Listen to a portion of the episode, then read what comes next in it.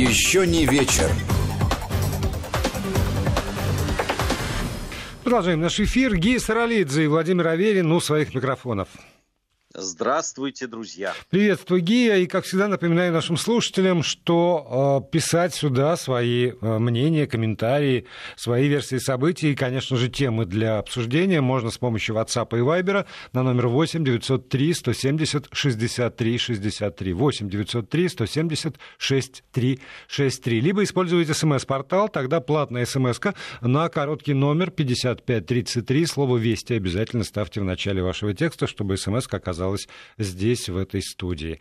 Ну и можно, можно начинать. Э, если можно, Володь, давай сегодня, ну, понятно, что о Беларуси обязательно будем говорить, но я хотел бы начать с другого. Я бы хотел э, начать э, с памяти моряков атомохода «Курск», проект 949 «Антей», который ровно 20 лет назад, это 108 моряков наших российских, которые погибли в водах Баренцева моря.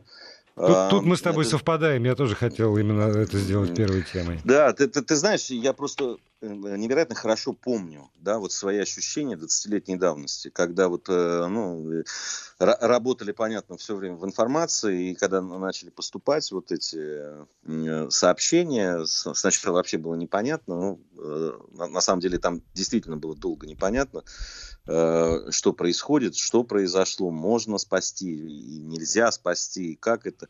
И всегда то надежда появлялась, то она исчезала, и, и, и так далее.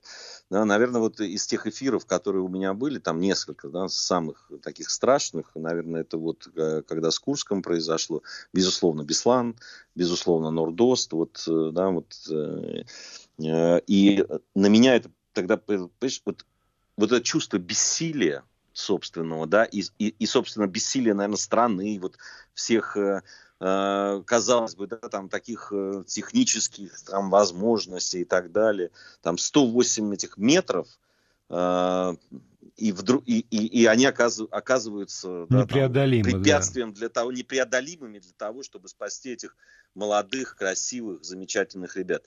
Э, на меня это еще э, очень сильно отложилось, потому что я лет через пять, по-моему, после того, как произошел Курск, я выступал фиксером, так называемым, да, так, э, э, есть такая э, должность в СМИ.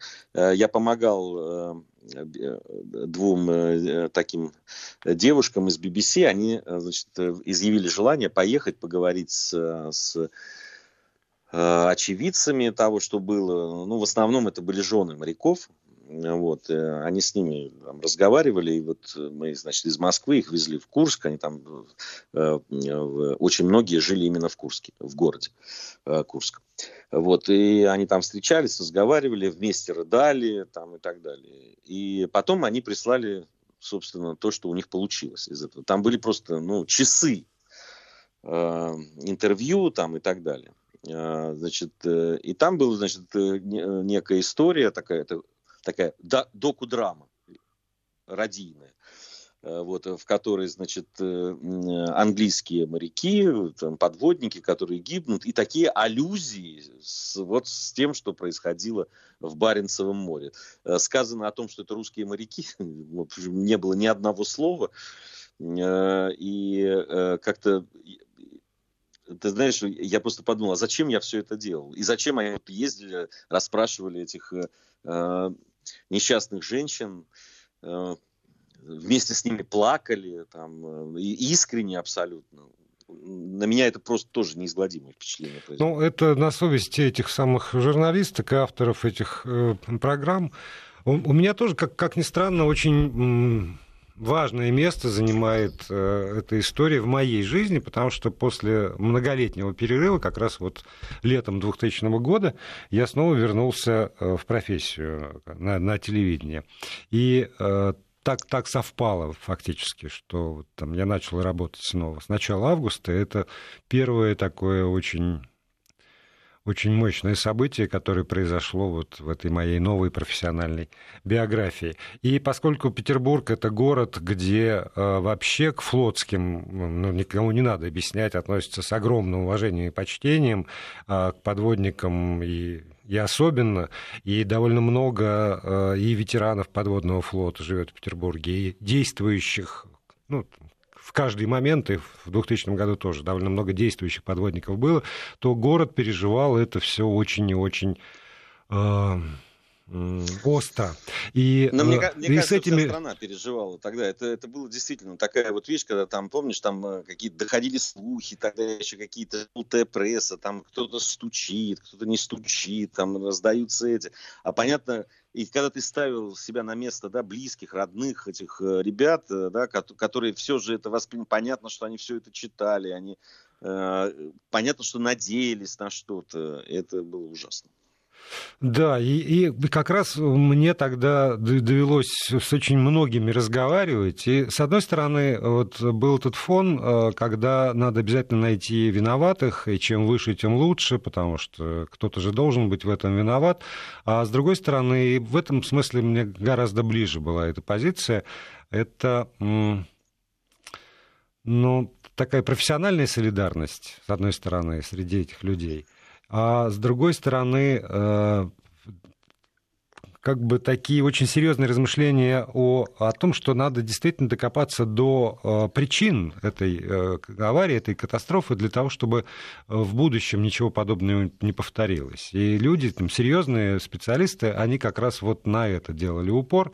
И э, сегодня, вот в частности, Лента опубликовала большой материал, э, ну, в общем, автором которого так или иначе, со слов его, является Игорь Курдин, это фактически основатель э, такого ну, музея, скажу так, самостийного, но тем не менее музея Курска, это в, в клубе моряков-подводников в Санкт-Петербурге.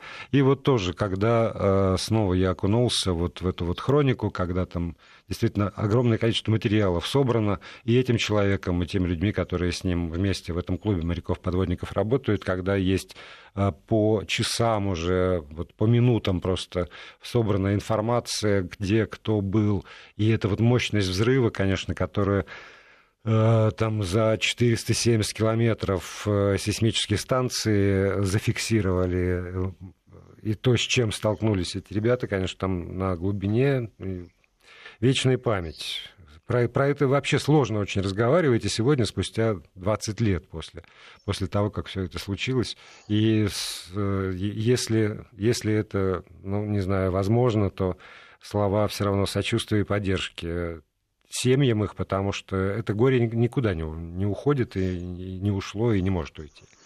Не, ну я, я говорю, я видел эти э, интервью, которые тогда записывали с вот этими девицами, с BBC, с этими девчонками, очень молодые, красивые, потерявшие там любимых людей, там э, тогда еще там совсем маленькие дети, которые остались. Это, конечно, невероятно э,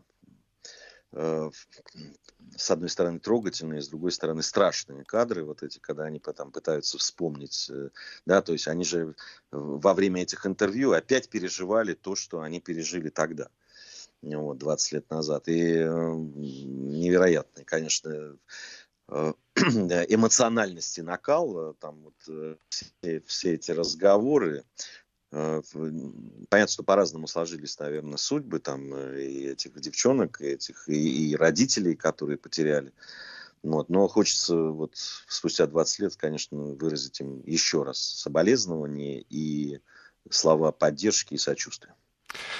И э, вот пришло еще сообщение, мне другая тема уже Белоруссия. Три десятка россиян, задержанных в преддверии выборов под Минском, могут быть переданы России в ближайшее время. Об этом Интерфаксу сообщил информированный источник. Я процитирую, не исключено, что задержанные будут переданы российской стороне для дальнейшего разбирательства уже в ближайшее время, возможно, до конца недели. И по словам этого источника Интерфакса предполагается, что они покинут Минск воздушным путем Причем 29 июля под Минском были задержаны 33 гражданина Российской Федерации, которых белорусские власти считают членами ЧВК «Вагнер», подозревают в намерении организовать массовые беспорядки в период э, президентских выборов. Россия настаивает на возвращении задержанных Беларуси и россиян на родину и отмечает недосказанность их вины. Это сообщает Интерфакс. Вот такой вот. Ну, дай бог, дай бог, чтобы это наконец произошло, потому что сегодня тоже одна из, э, ну так, резанувших э, меня э, новостей была про то, что Генеральная прокуратура Украины направила официальный запрос в Минск по поводу выдачи 28 человек с точки зрения зрения Украины, замешанных э, там, в их э, в противоправной деятельности на территории Украины. И э, в, в ссылке, ну, там, в сноске, как обычно, там, в подвале этого сообщения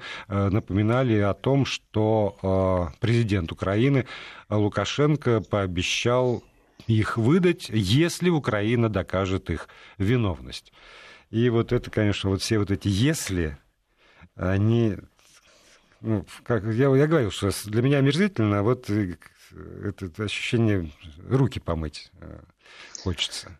Есть такое. Э, Володя, у нас мы, мы часто расходимся в каких-то своих да, там, оценках. Да, даже скорее, наверное, не в оценках, а в нюансах. Вот. Оценки у нас примерно одинаковые, но да, там нюансы есть всегда по, по разным поводам. Но здесь ощущение вот действительно, знаешь, брезгливости. Вот правда. У меня вот все, что творится сейчас в Беларуси с точки зрения официоза да, белорусского, что по отношению к собственным людям, что по отношению э, там, э, да, к, там, к тем протестам, которые есть. Ну вот они там арестовали 33 э, вот этих э, э, человека, которые якобы там собирались э, э свергнуть власть Лукашенко. Э, и, и сколько было сказано, и сколько было гадостей в сторону России сказано. Вот это такая, знаешь, джига, такая пляска на, на не знаю, на, на, на костях практически. Ну, я, мне просто хочется спросить у господина Лукашенко, ну что, задержание этих 33 э, российских э, экстремистов, которые вы там осуществили, они вас спасли от выступлений? Да? И, и когда вы выходите и говорите, что там вот э, э, люди, которые выходят сейчас на улицы, это сплошь пьянь, наркоманы и мерзавцы там и так далее. Ну, правда, да? Вы в это верите сами? Ну, вот ты знаешь, ты вот сказал, хочется руки помыть. Правда. Это вот э, прямо ощущение, да, и руки помыть, и как-то продезинфицировать, и так далее. Э, слава, слава богу, коронавирус сейчас заставляет нас санитайзеры носить там, и так далее, попшикать. Но невозможно. Ну, э, вы определитесь, ну, что, чего вы хотите, вы против кого, за что. Э, если у вас выходят люди, э, которые там... Э, я вчера мы, мы об этом говорили, неоднократно уже говорили. Я считаю, что, конечно, там не без манипуляций.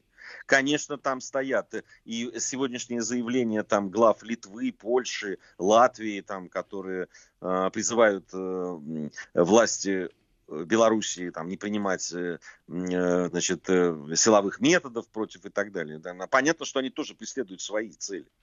Они да. вовсе не за мир Белоруссии. Да, но, они но, за такой мир, который но, но кто конструирует эту ситуацию да. изначально? Они, все пытаются там... Я выступаю как сам наполовину белорус, там, и у которого там родственники, близкие, где могилы моих бабушек и дедушек. Понимаешь, для меня это боль. И то, что сейчас творится там, в том числе и со стороны Лукашенко, в том числе и со стороны этих силовых органов, которые, ну, явно перегибают, ну, явно перегибают. И с точки зрения там э, вот этой российской угрозы, и с точки зрения там того, что они творят на улицах сейчас белорусских городов. Сегодня еще представитель Союза журналистов Российской Федерации господин Соловьев э, привел данные Э, порядка 50 журналистов российских и, и не только российских, естественно, и, там, э, иных задержаны в Беларуси. И тоже из Беларуси пришла, ну, в общем, конечно, обнадеживающая новость. Министр внутренних дел страны посоветовал, значит, своим подчиненным не трогать журналистов. И э, тут же вот все эти рассказы там, ребят, которые уже на территории России, тут, ну, про, про Э, тут Бай сообщает э, про своего ну, парня, которого там тоже, слава богу, нашли и освобождают, но рассказы про то, как это все было, когда вот вчера нам с тобой писали, на них не написано, что они журналисты. Вот тут как раз история про то, что человек в жилете, на котором было написано пресса, а с бейджем, который болтался на шее, на котором было написано пресса, с удостоверением, где было написано, что он выполняет редакционное задание. К нему подошли, все это сорвали, втоптали, сказали, что все это фальшивки. Дальше его отметили, как многих, и, и вот э, там, рассказы тоже из СИЗО, из этого, где они провели там несколько дней, ребята, когда крики избиваемых э, слышались по, по всему этажу, собственно. Вот это вот все действительность. Это надо. Вот это для, для кого, для чего, ради чего? Убей бог мне, я не понимаю, зачем э, такая жестокость. Одно дело, предположим, э, хорошо, э, там у каждого свои представления могут быть по поводу санкционированных, несанкционированных. Можно людям в 7 часов вечера выйти в центр города с цветами в руках или нельзя? Тут, знаете, я даже отдаю на откуп. Одно дело задержать, а другое дело унизить и избить. Причем избить в, в, там, в, в хлам и в кровь, когда у людей там, сотрясение мозга, поломанные челюсти, поломанные ребра. Что это такое? Мне... А... В общем... Ну, не, не, я э, в, в этом смысле э, э абсолютно на твоей стороне в данном случае. При том, что я считаю, что власть должна быть сильной. Если э, силовые органы, да, там, и э, органы правопорядка получают приказ, они должны его выполнять, но они ни в коем случае не должны переходить грань. Одно дело жесткость, одно дело да, такая прямолинейность даже может быть, нечего там, там думать и так далее, но они должны выполнять приказ. Но издевательство, но да, вот это вот э, уже э, смакование, да, вот своей этой власти и безнаказанности, возможностей да. и безнаказанности, ну вы вы порождаете просто, ну вы вы вы просто э, плодите людей, которые мы мы об этом с тобой Володя вчера говорили, да, да, там три тысячи, пять тысяч задержанных, ребята, в этой стране 6 миллионов населения. И если в каждом городе, то только в Минске уже там э, перевалило за 10 тысяч, по-моему, задержанных за три дня, то э, у них есть друзья, родственники и так далее. Они не знают, где их близкие. Они не знают, что с ними происходит. Э, они не знают, в каком они на, находятся состоянии. Ну да, потому Зачем что когда делать? сообщается, ах, толпа собралась около СИЗО это толпа из тех людей, которые пытаются выяснить, в этом СИЗО есть их а, там сын, муж, а, там сестра, не знаю, мать, потому что, ну правда, мы же видели, там э, выходили семьями, тоже большой вопрос. Вот сейчас там в Гродно очередной скандал, когда в, э, в машину э, врезался вроде как броневик этот, и там пострадала маленькая девочка. И выясняют, значит, вот что, как, при каких обстоятельствах. И, наверное, не без оснований. Э, эти милиционеры города Грозно и на уровне там, Министерства внутренних дел говорят, будьте внимательны, поскольку вот так беспорядок, не берите с собой детей, не ходите никуда с детьми. Если вам надо ехать на машине, проверьте проверьте, значит, по всем средствам, по маршруту, есть ли какие-то, значит, сложности скопления людей, и не, нет ли вероятности того, что там будут, значит, на, на броневиках э, разгонять какие-то толпы. С одной стороны, да, детей надо беречь. С другой стороны, если вы сегодня с утра только включили интернет, то каким местом можно узнать, где, в каком, в каком именно э, там э, в куске города того или иного, Гродно, пусть это будет там Гомель, Молодечно, Минск, наблюдается скопление людей. Тут вот все в какую-то кашу, в которой каждая сторона получает возможность, конечно же, обвинять другую, но в итоге мне всегда казалось, что в этих случаях государство обязано быть мудрее. Просто обязано. И оно обязано, знаешь почему? Володя, ты знаешь э, мои настроения. Я да. абсолютный консерватор. Я, да, действительно, я верю в то, что а, у нас э, серьезные недруги, да, там э, на Западе и в Евросоюзе, и Соединенные Штаты Америки и так далее. Да и Китай, честно говоря. В общем, я подозреваю в том, что он э, не спит и видит великую Россию. Вот. Но э, я, я-то считаю, что вот те действия, которые сейчас происходят, и то, что сейчас происходит на там, улицах Минска, очень часто, это просто работа на э, как раз тех людей, которые хотят э, э, в Беларуси столкнуть разные слои населения, понимаешь? Да. И в том числе там силовиков и гражданских. Там. Я считаю, что они работают как раз на врага в данном случае. Я абсолютно в этом убежден. Да, я, да, я за силовые, э, очень серьезные э, э, меры там и так далее. Да, я за недопущение сейчас там раскручивания всех этих процессов, которые мы видели в разных там э, странах бывшего Советского Союза, в том числе на Украине. Но они сейчас работают против своей страны и против своих людей. Ну просто я вижу это. И... Э, то есть, если первый... Э, Да-да-да, Гарри. Ну, просто если первые там эти вот сообщения, я все равно там это, но сейчас это явно, но это явно видно, что э, они перегибают палку. И эта палка может не выдержать ее гибкость, она может сломаться. Белорусы очень спокойный, доброжелательный, очень хороший народ. Но, его, но это точно не тот народ, который можно вот так вот нагибать. Ну, он просто он может взорваться. Да, что, собственно, в истории уже было и даже не раз. И еще один аспект, вот все, все отчетливее. Об этом пишут там разные авторы телеграм-каналов, в том числе и наши коллеги из этого э, здания, что э, ну, как-то надо осознать, в чем, собственно, национальный интерес России, не отдельных бизнесов российских, а именно российский национальный интерес на, там, на этом направлении, на белорусском, там, на постсоветском пространстве, э, что этим надо заниматься серьезно и целенаправленно, что не только отношения или противостояние там, с Соединенными Штатами Америки определяет будущее нашей страны, так или иначе. А есть еще вот это вот ближнее зарубежье, которое действительно очень важное. И в этом смысле совсем, с моей точки зрения, когда говорят про э, там, региональную державу, Российскую Федерацию, то э, этим не исчерпывается положение нашей страны, но и забывать про то, что Российская Федерация – это э, держава, отвечающая во многом за регион довольно большой, тоже нельзя. И тут масса вопросов встает, конечно, к, к тем, кто работал на белорусском направлении, но но уж э, то, что происходит сейчас, это, там, не знаю, это не звонки, это колокола, которые еще раз там, должны напомнить всем, кто работает на этом направлении, что надо абсолютно четко и профессионально этим заниматься. И, и действительно в интересах государства российского, а не там, в, в каких-то более мелких и более частных интересах, как мне кажется.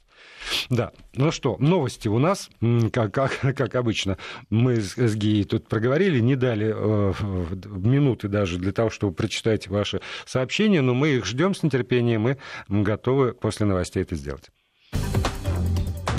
Еще не вечер. Продолжаем программу. Гея Саралидзе и Владимир Аверин у своих микрофонов. Вы у радиоприемников. У вас есть возможность сюда писать э, все, что вы думаете о нас и о ситуации в мире с помощью WhatsApp и Viber на номер 8 903 170 63 63 8 903 170 63 63. Либо присылать смс на короткий номер 5533 со словом «Вести» в начале текста. Нас с тобой, Гея, обвиняют в том, что мы так сосредоточены сосредоточены на событиях в Минске. И сегодня совсем не говорим про а, Хабаровск. Вот. Ну, а, что, а что у нас? Вот я посмотрел, что у нас в Хабаровске. А, власти Хабаровского края в среду разрешили работу музеев, аттракционов на открытом воздухе и бассейнов в рамках снятия ограничений по коронавирусу. Об этом сообщили в пресс-службе регионального правительства. Радостно. Предприятие оборонно-промышленного комплекса Хабаровского края освоит до 33 миллиардов рублей в этом году. Об этом заявил министр обороны Российской Федерации генерал армии Сергей Шойгу. С пометкой «Срочно» посещение э, Хабаровского Края не значится в плане поездки Мишустина на Дальний Восток. И еще, например, лидер э, ЛДПР э, на встрече с э, сыном экс-губернатора Хабаровского края Сергея Фургала Кириллом обещал семье политика полное содействие по всем вопросам. Вот, собственно, все, что при, при, примерно сегодня из Хабаровска пришло. Ну, мне кажется, что вот это Хабаровский и выступление там людей, которые там желали справедливого суда над Сергеем Фургалом, который был губернатором. Ты знаешь, я вообще желаю, чтобы любой суд, гражданин России суд, да, мог рассчитывать на справедливый суд, да? Э, рассчитывать на справедливый суд. Э, ты знаешь, так получилось, что ну, вот во своей общественной деятельности я столкнулся с этим человеком, с губернатором Хабаровского края, Сергеем Фургалом, и он проявил себя просто как мужчина и, в общем, очень э, такой ну, человек, который, с моей точки зрения, ну вот в том случае, в котором мы взаимодействовали, он действительно проявил, вот от начала до конца отработал и э, проявил человечность и, заинтересованность в том, чтобы там ситуация разрешилась лучшим способом. Э, в общем, у меня к нему э, по, по, чисто человеческие и мои личные отношения, потому что, ну, просто я сталкивался, они э, хорошие но это не значит, что я могу сказать, что вот по этому поводу он, значит, э, получил индульгенцию на все, что делал там в какие-то другие года. Я не могу об этом судить. Ну, правда, я не следователь, у меня нет материалов этого следствия. Там, э, у него очень тяжелые э, обвинения, которые против него выдвинуты. Было это, не было. Я, правда, не могу судить. Могу судить просто по-человечески. Вот столкнулся, человек мне помог. Э, вернее, помог не мне, а людям и детям, которые, значит, попали в, в трудную ситуацию. Я за это ему благодарен и буду благодарен. Э, э, отменяет ли это то, что он мог нарушать закон, причем там, да, участвовать в, в организации убийств людей, я не могу. Но если это докажут и скажут, что это так, ну, значит, это будет так. Ну, вот, вот так. Да, и, и еще, значит, вот, э, а что же вы про Башкирию не говорите? А, про Башкирию... А что в Башкирии? Э, ну, в Башкирии э, активисты, экологи препятствуют работе содовой компании по разработке, значит, одного из шиханов под названием Куштау. Я там, могу напомнить нашим слушателям, что много лет назад когда предыдущий глава республики Э, господин Хамитов только заступил на свой пост, примерно там через несколько месяцев, я был в Уфе и брал у него большое интервью, которое в прямой эфир выходило на волнах нашей радиостанции, в Уфе в том числе. И вот тогда про э, Шиханы, про эти вообще говорить э, в республике не решались. Такой ропот шел, планы какие-то, значит, тайные по поводу того, что все шиханы строят, были. И вот я был как раз тем человеком, который задал господину Хамитову вопрос в прямом эфире, что с шиханами. И после паузы, которая показалась мне вечностью, потому что когда на радио молчание, я думаю, что вы все понимаете, что это просто какая-то катастрофа. Он сказал, пока я руковожу республикой, Шихана никто не тронет. И действительно так было. Сложная очень ситуация, потому что, с одной стороны, есть действительно национальная гордость башкирского народа, с другой стороны, есть, например, город Стелитамак, который может остановиться, если там э, остановится предприятие, которое, собственно, на э, сырье из э, меловых гор э, и существует. И поэтому, мне кажется, все-таки сейчас, вот э, там, руководство Республики Башкирия приняло довольно взвешенное решение, это опять это моя оценка, когда есть какие-то, ну, действительно, совсем прям вот заповедные и там овеянные легендами башкирского народа э, эти самые шиханы. Есть менее значимые. И, в общем, я, насколько я знаю, их вот разделили так. И там на, на менее значимых э, решено все-таки было продолжить э, разработку? Значит, э, я, я, могу, я, я здесь могу тебе сказать, потому что у меня ну, информация чуть как, как бы э, по современнее, так скажем. Да, посвежее. А, значит, действительно, э, после того, как должность руководителя Башкирии Фаритович Хабиров, я тоже довольно хорошо знаю по работе в Московской области. Вот, э, на самом деле руководитель потрясающий, и в Башкирии сейчас э, э, это правда, после его там работы оценили, очень быстро. И, и сейчас просто очень рады, что этот человек оказался во главе республики.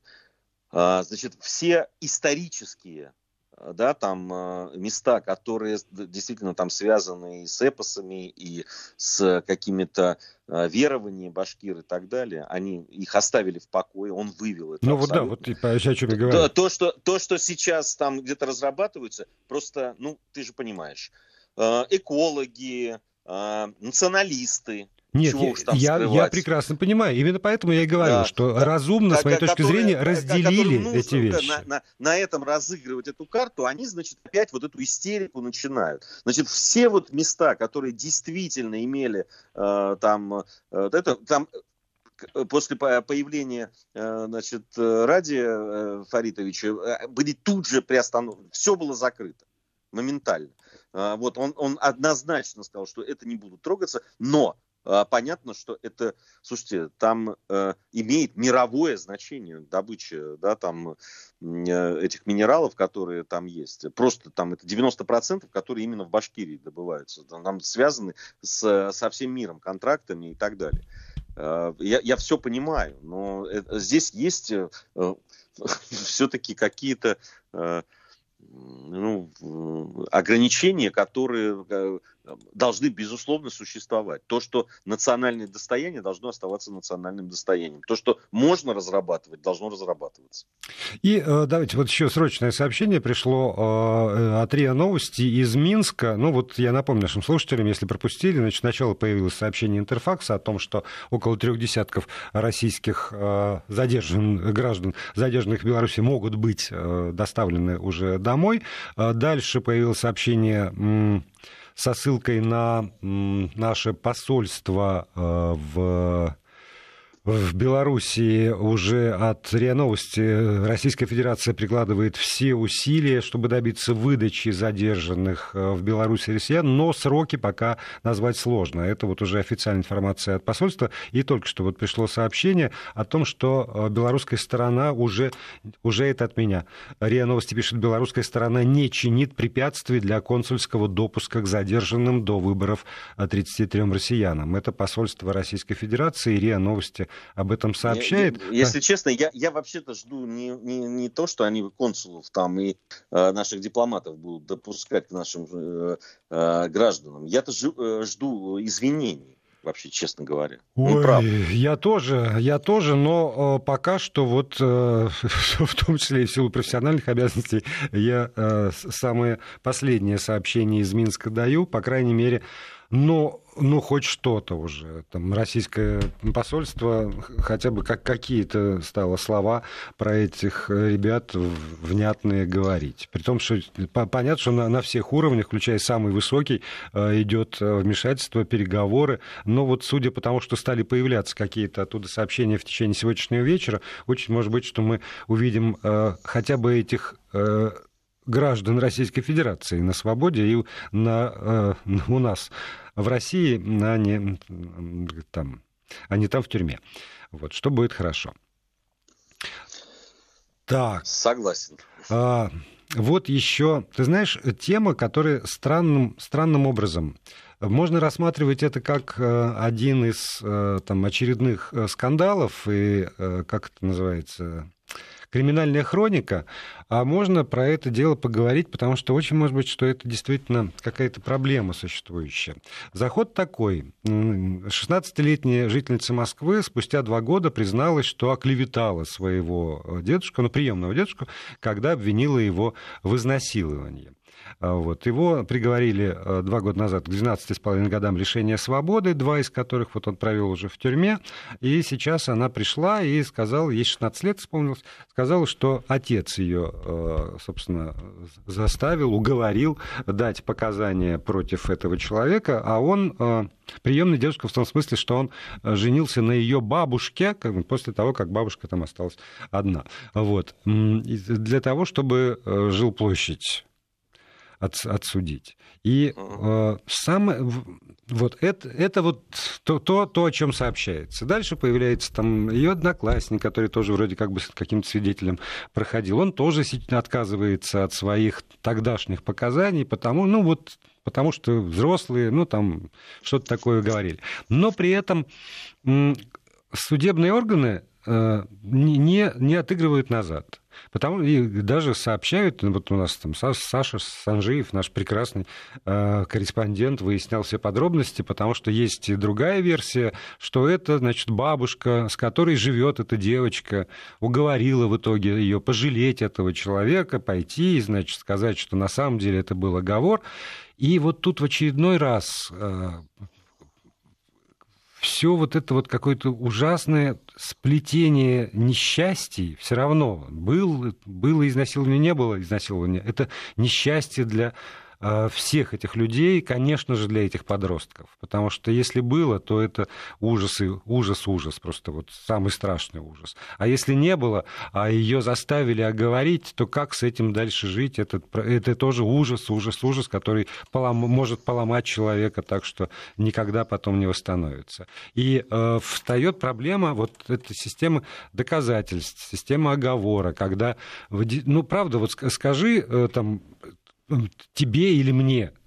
А, вот там Имерек педофил, например, да? Имерек насильник. И, в общем, все равно в мозгу же срабатывает совершенно естественное желание от этого человека тоже там откреститься и, и, и осудить. Ну, ну как? Ну, потому что ну, это невозможно же вещи он совершает. Вот. И черт, как, как вот здесь быть? Не, но все равно, мне кажется, что система доказательств, э, понятно, что оговор может быть, понятно, что есть э, вот это вот э, а, как раз доведенная, мне кажется, до абсолютно, до абсолюта, да, вот эта вот система оговора э, движением МИТУ, когда можно там э, просто 20 лет спустя, не имея никаких доказательств, никаких, просто сказать, вот он э, меня там домогался, насиловал там или и что-то. И все э, тут же тебе верят во веки веков, а кто не верит, тот подлец, негодяй и мерзавец. Понимаешь? И, ну, на самом деле ничего не изменилось. Для того, чтобы человека осудить, нужны доказательства, ну, нужна какая-то там э, э, все равно система, да, там, э, та, которая принята там, э, люди, которые там свидетели, какие-то факты, улики там и так далее. Но по-другому невозможно. Ну, ну нельзя Э, просто взять, сказать, он виноват, и все. И все э, тут же поверили, потому что это э, им кажется, ну раз вот вышла девочка, ну посмотрите на нее, разве может она врать? А почему нет? А почему действительно ее не могли настроить? Ну это ребенок. Да. Есть, ты должна, ты вот там это вот, э, э, может быть, там что-то э, не так он тебе говорил, не так посмотрел, там и так далее, понимаешь? И просто настроить ребенка, и он скажет, ну как можно вот так просто ломать жизнь человека? Это, нас же мы, можно поставить любого человека на это место. Конечно. Любого. Абсолютно, абсолютно. абсолютно любого. И вот э, мне это еще напомнило историю, с которой тоже пытались разобраться, но так, так и не получилось. Вот это была волна там, года два-три назад, пять, как, когда у нас началось э, вот такая вот про, про педофилов. И это новосибирская история, когда там до девочки, школьницы младшей в лифте там докопался, докопался кто-то, некто. Она, конечно, в слезах там прибежала домой, ну, то есть там ни, ни, ничего как бы физиологического совершенно, слава богу, не было, но, в общем, ребенок сильно перепугался. Вот. И э, там приметы, ну, вот темная куртка, там вот темные штаны, что-то что еще такое. И каким-то чудесным образом а, местные правоохранители вышли на молодого человека, который в этом подъезде живет. И, в общем, ему им даже говорили, что его не было дома, он был в другом месте, и даже были свидетели. Нет, потому что когда а, там, его поставили рядом с девочкой, она сказала, вроде да, вот. Потом, как, как спустя там, несколько дней, с родителями говорят, что ну, что-то как- как-то с ней разговаривали. Да нет, он не похож, тот был другой. И они пришли и стали говорить, что девочка говорит, что он не похож. Но, но дело уже было закручено, и, увы, оно так и, так и, так и прокрутилось. Потому что... Ну, я могу другой э, привести да, там, пример. Э, очень громкое дело, если ты помнишь, э, пластического хирурга Тапи, э, который, которого жена обвинила в том, что он там домогался, не то, что не домогался, а имел там, сексуальные отношения с собственными детьми там, и так далее. И на его сторону встал весь Бамонт тогда. Весь абсолютно. Да. Люди там, э, э, телеведущие, которые пользовались его услугой. Он был гениальный хирург, действительно. Ну, потрясающий там все. И на этом основании все вот эта, вся тусовка, э, значит, э, бросилась его защищать. Он не мог. Не мог. Он не ну, мог. Ну, вот, вот это для меня вообще а не я, аргумент. И, и, и я знаю человека очень близкого, который тоже защищал, тоже является там, ну, таким из э, телевизионной такой очень и, и известная дама, которая, да, в, в итоге, которые просто привели э, следователи и показали фотографии, которые были у Тапи. И она потом очень долго извинялась перед женой Тапи. Потому что она там прямо со всех экранов голубых э, топила за то, что угу. Тапи Э, невиновен, и этого не может быть, потому что не может быть никогда. А когда все, вот ее просто ткнули носом в это во все, она пошла и стала извиняться. И, было, и, и была в ужасе. Не надо никогда за, за кого-то вписываться, если вы действительно не знаете э, какой-то подноготный, если вы не знаете всех э, люди, они разные. Вот э, это, это, это точно абсолютно. И, и поэтому очень, аккуратно надо здесь.